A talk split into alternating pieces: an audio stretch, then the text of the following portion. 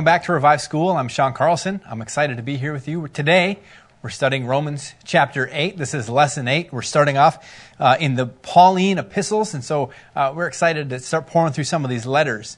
Uh, you know, Romans chapter 8, if you read a lot of commentaries or if you read your study Bible, a lot of people will set up Romans chapter 8 saying this is the most beautiful chapter in the Bible we'll see that we have no judgment, no condemnation. But uh, I discovered something that I, I, think will come out at the end that rocked my world, and I hope it rocks your world too, and uh, just makes it all the more beautiful of a chapter. And so remember, yesterday in chapter 7, we're talking about the law. And then today, we're talking about the Spirit. So the law versus the Spirit. That's our setup for this, is that we're contrasting it with the law by talking about how great the Spirit is. And so we can jump right in into Romans 8 chapter 1, we're going to read from the ESV version, and it starts off by saying, There is therefore now no condemnation for those who are in Christ Jesus. Condemnation is the expression of a very strong disapproval. And so, in other words, there, there is no strong disapproval for those who are in Christ Jesus. And who is it talking about as disapproving? We're, talking, we're not being disapproved by the Lord. We're not being disapproved by the law. We're in Christ. There's no disapproval. The justifier has set us free. The justificator has removed the penalty. I'm, I'm going to get wrecked with that word. Uh, so if we go to verse 2, uh, it says, For the law of the Spirit of life has set you free in Christ Jesus from the law of sin and death. You might remember a couple days ago in Romans chapter 6, we were talking about putting sin to death and living this abundant life. That's what we're referencing here. The, the the Spirit of life has set us free. And so if we go to verse 3 and 4, Kevin, it says, For God has done what the law, weakened by the flesh, could not do. Keep that in mind, weakened by the flesh. By sending his own Son in the likeness of sinful flesh, and for sin, he condemned sin in the flesh, in order that the righteous requirement of the law might be fulfilled in us who walk not according to the flesh, but according to the Spirit. Think about this the, the law, it was set up, it was try to, it was try to keep us in our lane, try to keep us uh, connected to God, perfect, holy. The law was try to, was there to try to do all of that for us. And in concept, it was good.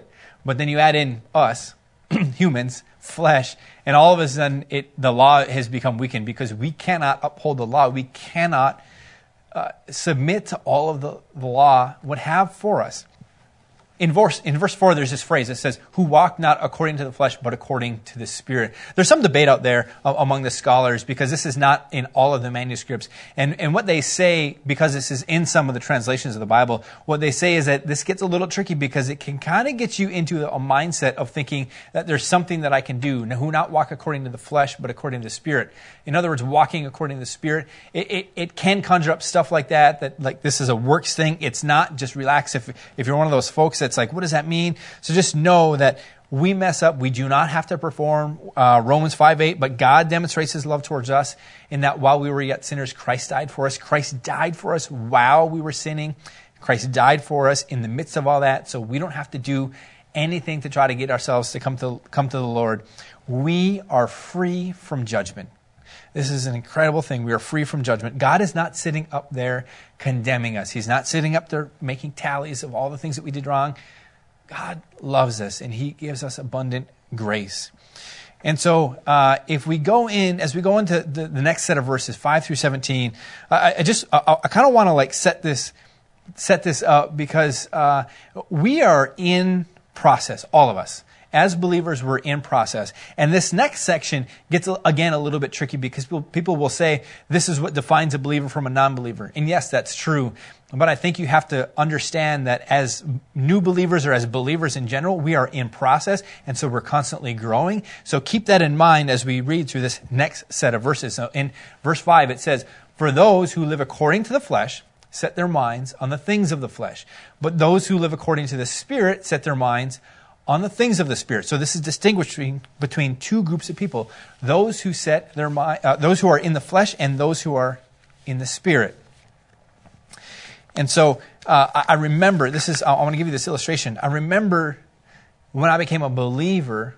Uh, right shortly after, within within the days, the weeks, the months after, I would be wherever, I, even sitting in church, and you know thoughts would pop into my mind or judgments of people or you know the, the, even the pastor would say something in a sermon and i'd have a, an off-color joke that would just it was, it was awesome. Like it would it would make good fun of whatever the pastor just said. But I, am I'm, I'm thinking to myself like man I'm, I'm new in christ. Like i have a new mind. I'm a new creature. I'm a new creation. Why am i still battling with some of these things? Why do i still deal with these thoughts, with these actions, with, with judgment, dirty jokes, all that stuff. Why do I still struggle with that, God, if I'm a new creature? And at times for me, I was defeated because I'm starting to walk this thing out and it's like, what gives? I don't, I don't understand. And so let's go, Kevin, we're going to go to John chapter 15, verses 1 through 4. I want to point some stuff out in there. Uh, and then I want to uh, draw a, a picture of like, what does this growth in Christ look like? So, John chapter 15, verse 1, it says, I'm the true vine, and my Father is the vine dresser. Every branch in me that does not bear fruit, he takes away, and every branch that does bear fruit, he prunes, that it may bear more fruit. Already, you are clean because of the word that I've spoken to you. So, this spoke to me when I read it. And we go to verse 4. It says, Abide in me, and I in you. We are together. Uh, as a branch cannot bear fruit by itself, unless it abides in the vine. Neither can you unless you abide in me. So picture this. I'm a new believer. I'm like, why am I having these thoughts? Why am I, why am I still kind of coming up with these, you know, judgments against people and stuff like that? And it hit me like, I, I need to be in him. And God, over time, he's going to prune these things out of my life. He's going to allow uh, some of that stuff to be cut off. I still have to adjust to new life uh, in in uh, Christ, and in the process of cutting things off, things are going to grow we have a peach tree in our backyard.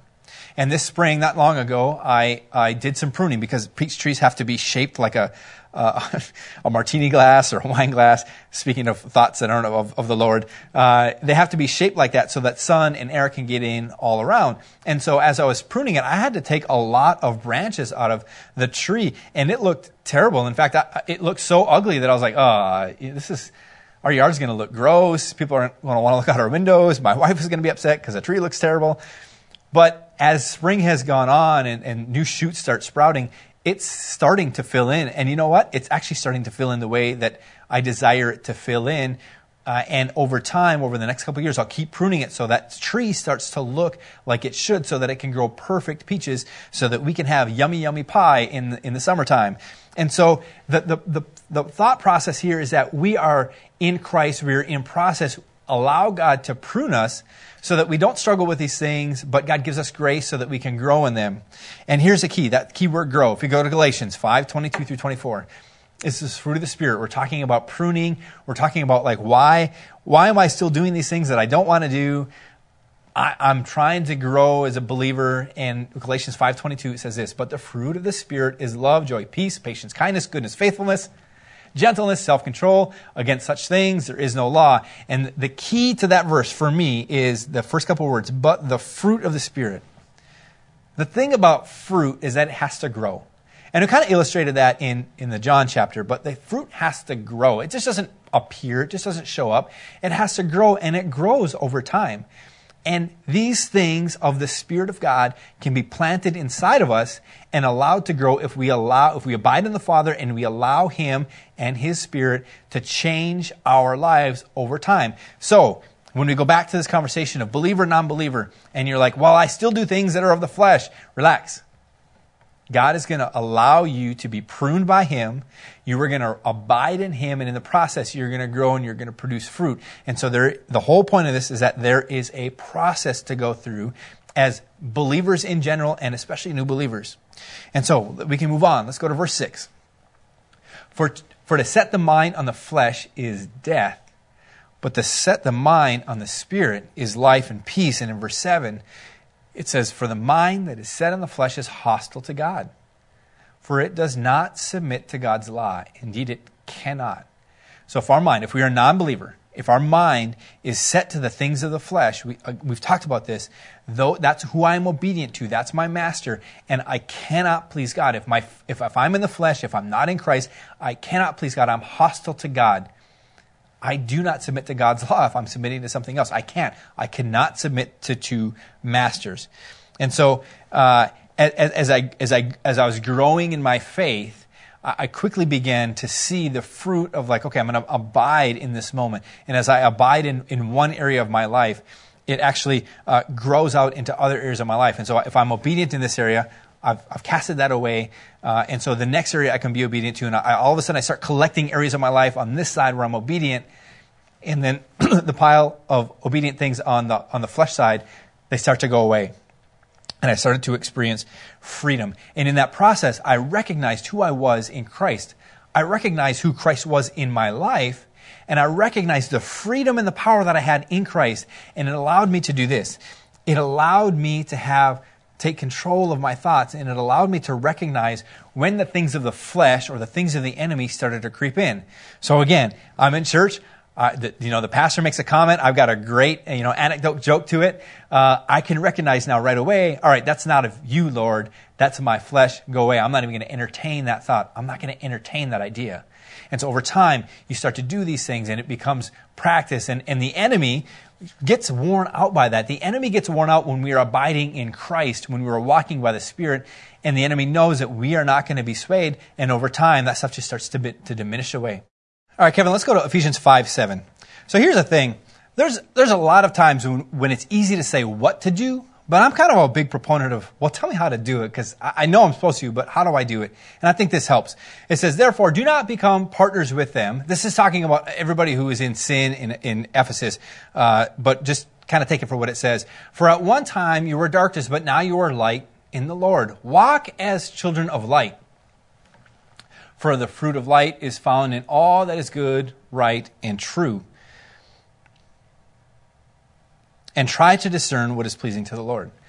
So here's the how. Like, try to discern what is pleasing to the Lord. How do I discern? How do you guys discern what is pleasing to the Lord? What are the things that you do to discern what is pleasing to the Lord?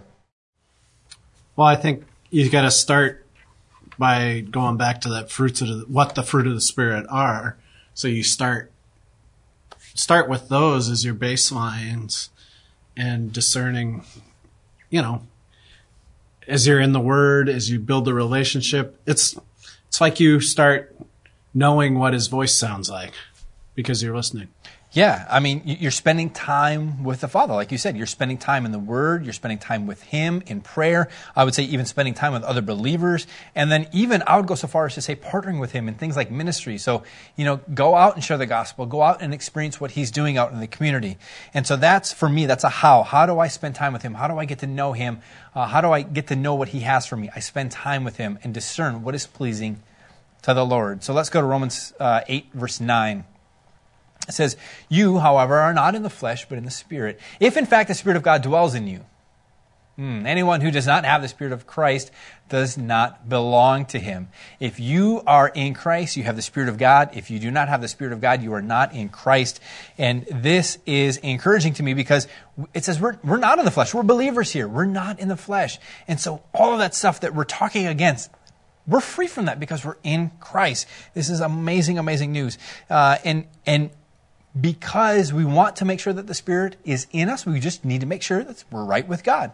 And it's, it's that simple. And at the same time, we want to make sure that people around us are right with God. We want the Spirit in them because as we're going to see as we get to the end of this, God is using all of this, I believe, to prepare us. And so with that in mind, in verse 10, it says, But if Christ is in you, although the body is dead because of sin, the Spirit is life because of righteousness. And so here's the thing when we are in the Spirit, I think the things of the Spirit breed more things of the Spirit. Things of the Spirit breed righteousness. And I have a story. I love a story to illustrate this. Rich's son, Joey. Rich's son, Joey, uh, mows our lawn every once in a while. If, if we travel for ministry, he'll come over and he'll mow our lawn. He does an incredible job at mowing our lawn the, the, the, grass is perfect, and then he gets out the edger and he does all the edges around. He gets a trimmer out, he does all the trimming uh, around the house, around the garden beds, the trees. Uh, he blows all of the clippings off the sidewalk. His, the, he does an amazing job at mowing the lawn. I, I, try. I, I really do. I try to do as good of a job as he does, but I, I don't do it. But here's the thing when he when he mows our lawn and we get to come come home and pull in the driveway and, and see how great it looks, it actually motivates in us a desire to do other things to the house. You know, we see the gutter that's bent. It's like, well, the, you know, the yard looks so good. I better make sure the gutter looks good.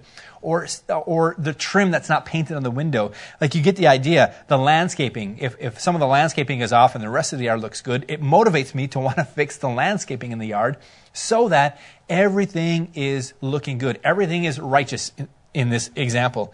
And so I, one of the reasons I like Joey to do my lawn, even if we're home, I'll pay him to come over and do it a couple times a summer just to kind of get it reset and looking good because it motivates me to want to do more good. So uh, in, in verse 11, if the spirit of whom raised Jesus from the dead dwells in you, he who raised Christ Jesus from the dead will also give life to your mortal bodies through his spirit who dwells in you. And verse 12, so then, brothers, we are debtors, not to the flesh, to live according to the flesh. That means we don't owe anything to the flesh. We don't owe, we in the spirit. We don't owe anything. We don't have to submit to the flesh.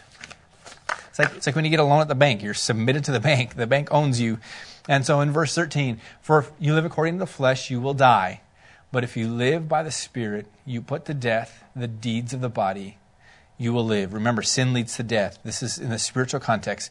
In verse 14, uh, for all who are led by the Spirit of God are sons of God.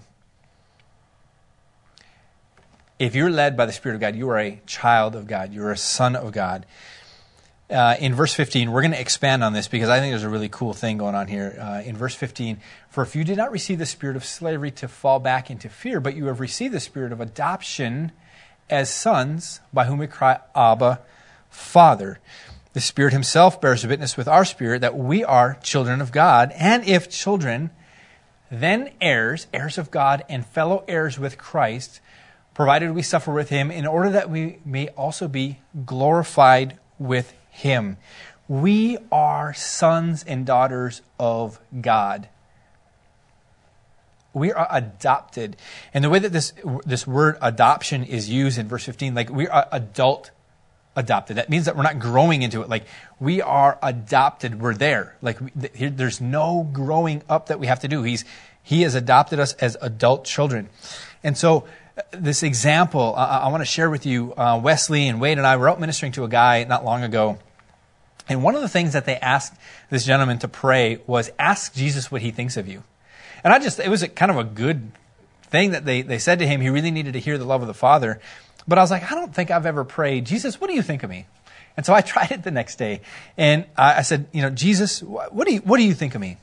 And you know what he said to me? He said, I think, right away, he said, I think you're a good dad and a good father. And I was like, well, that's cool. And so I kind of rested in that in a little, uh, for a little bit, and then uh, my brain started working on that and saying, "Wait a minute, a good dad and a good father, what does that mean? Like, aren't they the same? Wouldn't you say they're the same?" Now, obviously not because we're going to talk about it, right?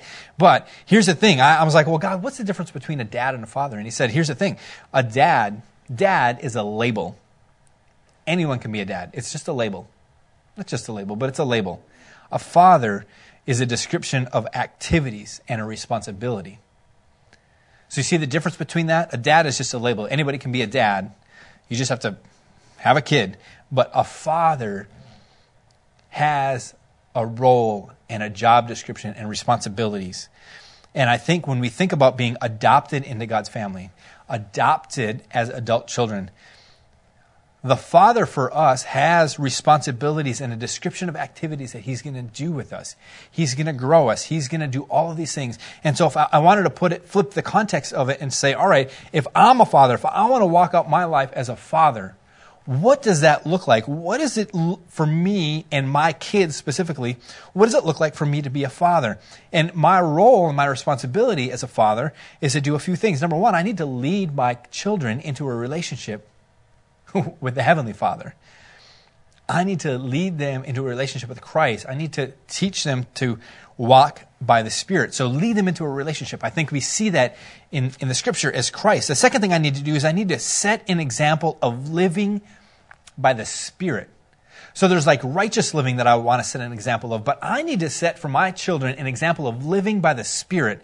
That means following a prompting that the Spirit has in my life. And not just following it, but I need to teach my kids, hey, look, we did this because we felt like God was saying to us, this is what we need to do. And our kids, my kids, need to learn that. They need to hear that. They need to learn how to be fathered because I can demonstrate how to be fathered in a, in a, a contained context so that ultimately they can be fathered by the Father in heaven. The third thing I, I want to do as I father is share in my own experiences and walk. I, I see the example of, the, of, of that in the Old Testament. God shares with us his experiences with all of the stories that we have in the Old Testament. In 1 Kings, 2 Kings, 1st and 2 Samuel, all of those stories. That's God's experience with us. He's sharing that with us so that we can learn. The fourth thing is teaching my kids to do the same. So I'm sharing in my experiences with the Lord and I want my kids to share in their experiences with the Lord, with me, with with their siblings, with their friends, with our family. I want them to quickly learn how to father others. It's like this concept when we go out and teach people how to share the gospel, and, and we, or, actually when we bring somebody into a, a saving relationship with the Lord for the first time, we want them to be discipled, but we also want them to go out and share their faith right away the same thing applies. I want my kids to be able to do the same thing, to be able to father, start at an early age on how to father. And then the last thing is the trial and error. Being okay with learning through trial and error, just as the Father is okay with us learning to, to, to live our lives via trial and error. So, God fathers us, and I think that He's fathering us as we get into the rest of this chapter. There's a lot left, but we'll get through it. He starts to talk about don't be frustrated. And so if we get into verse 18, I'll highlight some of these things. So in the context of the Father, he's teaching these things to us. Verse 18, it says, For consider that the sufferings of this present time are not worth comparing with the glory that is to be revealed to us. This, this is where I started like looking at the rest of this chapter completely different. Uh, because we get into, you know, the verse that, that's all things happen according to the, to, uh, to the Father of those who love him. Uh, and so, like, that's kind of what I think about chapter 8. But God has a plan that He, uh, and a glory that He is going to reveal to us when He returns. And so He's telling us, He's fathering us right now in this verse to say, consider that the sufferings of this present time are not worth comparing to what you're about to experience. We're going to experience something so incredible when the Father comes back that He said, don't worry about this suffering. Uh, in 2 Corinthians, Kevin, chapter 4, verse 17 and 18. it says this uh, For this light momentary affliction is preparing us for an eternal weight of glory beyond all comparison. As we look not to the things that are seen, but to the things that are unseen. For the things that are seen are transient. That means they come and go. But the things that are unseen are eternal. There's something eternal coming that we cannot see. God is trying to prepare us in these next verses so that we are ready for it. Don't worry about the trials. Don't worry about the trials. So then verse 19, it says, uh, as we check this out, it says, For the creation waits with eager longing for the revealing of the sons of God. Don't worry about what you're going through because God is coming. God has a plan. And here's, in, in verse 20, it says, For the creation was subjected to futility, not willingly, but because of him who subjected it in hope that the creation itself will be set free from its bondage to corruption, obtain and obtain the freedom of the glory of the children of God. I think this is for here that in the spirit we can experience freedom, but ultimately Christ is coming back because he's going to reign on earth and he's going to set everybody free. There's going to be no bondage, no corruption. He is getting us ready for his return in these verses. And if we go to verse, let's keep going, Kevin. Let's just go to verse 22. For we know that the whole creation has been groaning together in the pains of childbirth until now. Wiersbe says today's groaning and bondage will be exchanged for tomorrow's glorious liberty. I want to jump ahead here to verse uh, Romans chapter 8, verse 28. This is a verse that we all know. I think we all quote it a lot. It says, And as we know that for those who love God, all things work together for good, for those who are called according to his purpose. I think this, this is, we always say this when somebody's having trouble. Oh, you know, God's working it out. He's, he's, all things work together. I think God has a plan. God has a plan. He's coming back for his people. He knows what he wants to do. He knows he's going to return and he knows what it's going to take to bring all of us back into glorious relationship with him when he comes down to earth. And he is charged us with getting ready for that. We have to share the gospel to the Gentiles. We have to make the Jews jealous uh, we have to li- walk by the Spirit. I believe that He wants us to walk by the Spirit so that we can walk out His plan. Not just so that we can have life abundant now. Yes, He wants that, but He wants us to have life abundant now so that we can walk out His plan for His return. He's causing uh, all things to work together for good for those who are called according to his purpose. We all have a calling on our life. We all have a destiny in our life.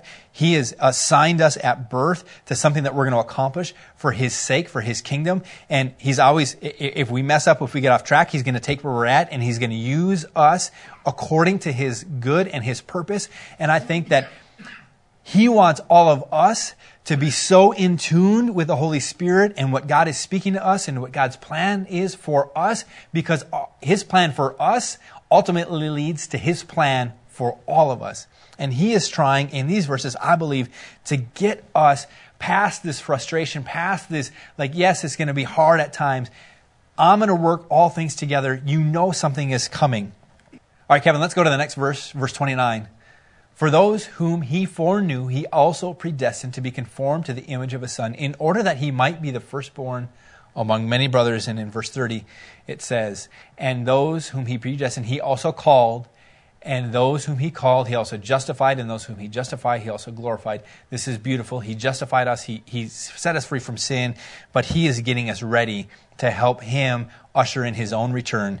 And if we go to verse uh, 31, what then shall we say to these things? If God is for us, who can be against us? Verse 32 He who did not spare his own son, but gave him up for us all, how will he not also with him graciously give us all things? He's equipping us with everything that we need so that we can all get ready for his return. Verse 33 who shall bring any charge against God's elect? It is God who justifies. God is taking care of us. We, don't, we do not have any charge coming against us because he wants us free to run after his ultimate purpose. Verse 34 Who is to condemn? Christ Jesus is the one who died. More than that, who was raised, who is at, a right hand of, who is at the right hand of God, who indeed is interceding for us. Look, the point of all of this is that God is getting us ready. He's using us to get ready for his return. We're going to see that gloriously uh, more in chapters uh, 9, 10, and 11. This is a really cool thing that is going on in the book of Romans, especially in chapter 8. Yes, we want to be walking by the Spirit because there's life in the Spirit. We want to be walking in obedience and righteousness because there's life in that and we want to resist the enemy. But why would God have us walking in, in according to the Spirit, not of the flesh, so that we are understanding his calling for us? It's because he has a plan to be reunited with all of his people, and he's coming back for us. We don't have judgment. We are not defeated. We cannot be discouraged, and we do not have to walk in fear. God wants you in Christ.